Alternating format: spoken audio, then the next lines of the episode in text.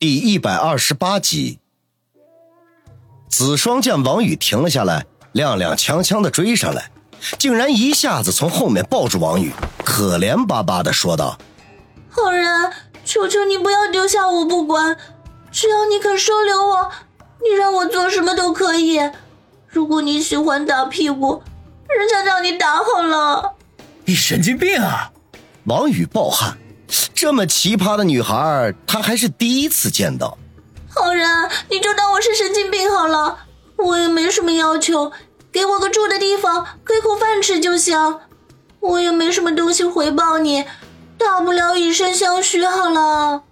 更让王宇发昏的事情继续发生，子双居然要以身相许，而且立刻就采取行动，用胸部抵住王宇的后背。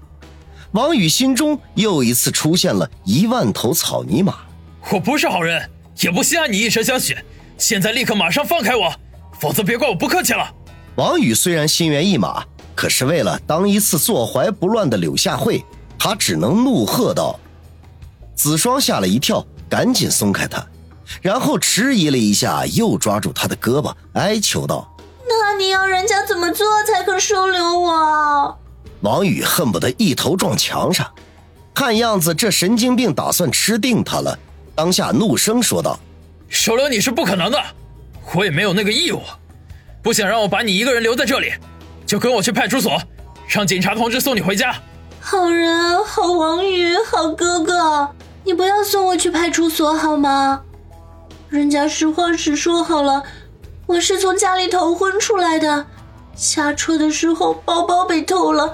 昨天已经在大街上流浪了一晚上，今天好不容易才碰到你这么个好人，求求你收留我几天吧，几天就好。只要过了这个风头，我就给家里打电话来接我。钱什么的不是问题，到时候我会补偿你的。见王宇又要送他去派出所，子双委屈难过的说：“王宇愣了一下，逃婚？我操！”这年头还有这样的事情，不会是这个神经病又胡说八道吧？他心好奇，转头看向子双，只见子双楚楚可怜，正眼巴巴地看着他，美丽的双眸充满了期待。你说的都是实话。面对此刻的子双，王宇再一次的心软了下来，暗存就再信他一次吧。子双点点头，一脸真诚地说道：“我说的都是实话。”王宇吐了口气，那好，你先告诉我，你打算等几天跟家里人联系？子双侧头想了想，一个星期吧。我想到时候那些讨厌的家伙应该走了。王宇嗯了一声，又问：“我再问你，你姓什么？今年多大了？家住在哪里？至少要告诉我一个大概的地点。”我姓李，子双是真名字，今年二十岁，家住……这个不说行不行？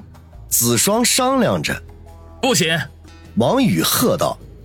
子双吓了一跳，委屈的一扁嘴说道：“嗯，说就说呗，凶什么凶？我老家在南方，你可说了只要大概地点的哦。”王宇一时语塞，心说还真是够大概的。你怎么不说你老家是中国呢？不过呀，既然自己已经说了，现在也没办法再反驳。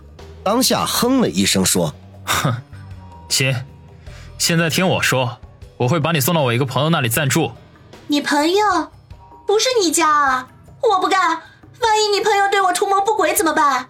人家花容月貌，大好年华，还是个如假包换的处女呢。”子双立刻举手反对，王宇差点晕倒，这神经病也太那个了吧！自恋到这种程度不说，还脸不红心不跳的说自己是处女。当下他赶紧打断他的话，说道：“我那个朋友是个女人，带着一个女儿，你去她家里暂住比较方便。”子双眨巴了一下眼睛，好奇的问：“去你家不方便吗？”“我家有父母，还有一个妹妹，不方便的。”王宇老实回答。子双哦了一声，忽然说道。那人家可以和你睡一个房间啊！操！王宇终于忍不住骂出了声：“捡个如花似玉的大姑娘回家，还同睡一屋，他老子王大海不把他大卸八块了才怪呢。子双也感觉到刚才自己的话有点太那个了，讷讷的说道：“ 好像是不太好啊，实在不行就按你说的好了。不过你必须答应我，不要把我丢到你朋友那里就不管了。我会每天去看你的。”王宇松了口气，他心中已经做好了打算，把子双安顿在方心的家中，三个女人住在一起也还算是方便。那。成交。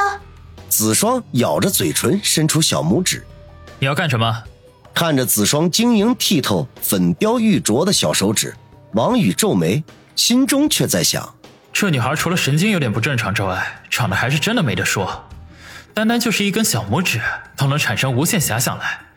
也幸亏她遇见的是我，如果是别人，没准早就给她推倒了。唉，只是真不知道是她幸运呢，还是我倒霉呢？子双像是看着笨蛋似的看着他，当然是拉钩了。万一你耍赖怎么办？王宇一脸的无语，只得象征性的和他拉了一下钩，同时不忘补充一句：“到了我朋友那里，不许胡闹，否则我就不管你了。”你就放一百二十个心好了，我一定乖乖的。我们现在就出发吧。子双终于笑了起来，向胡同口走去。喂，王宇连忙叫他。子双转过身来，语笑嫣然的问：“怎么了？你不会这么快就反悔吧？”“不是，我是想说，你……”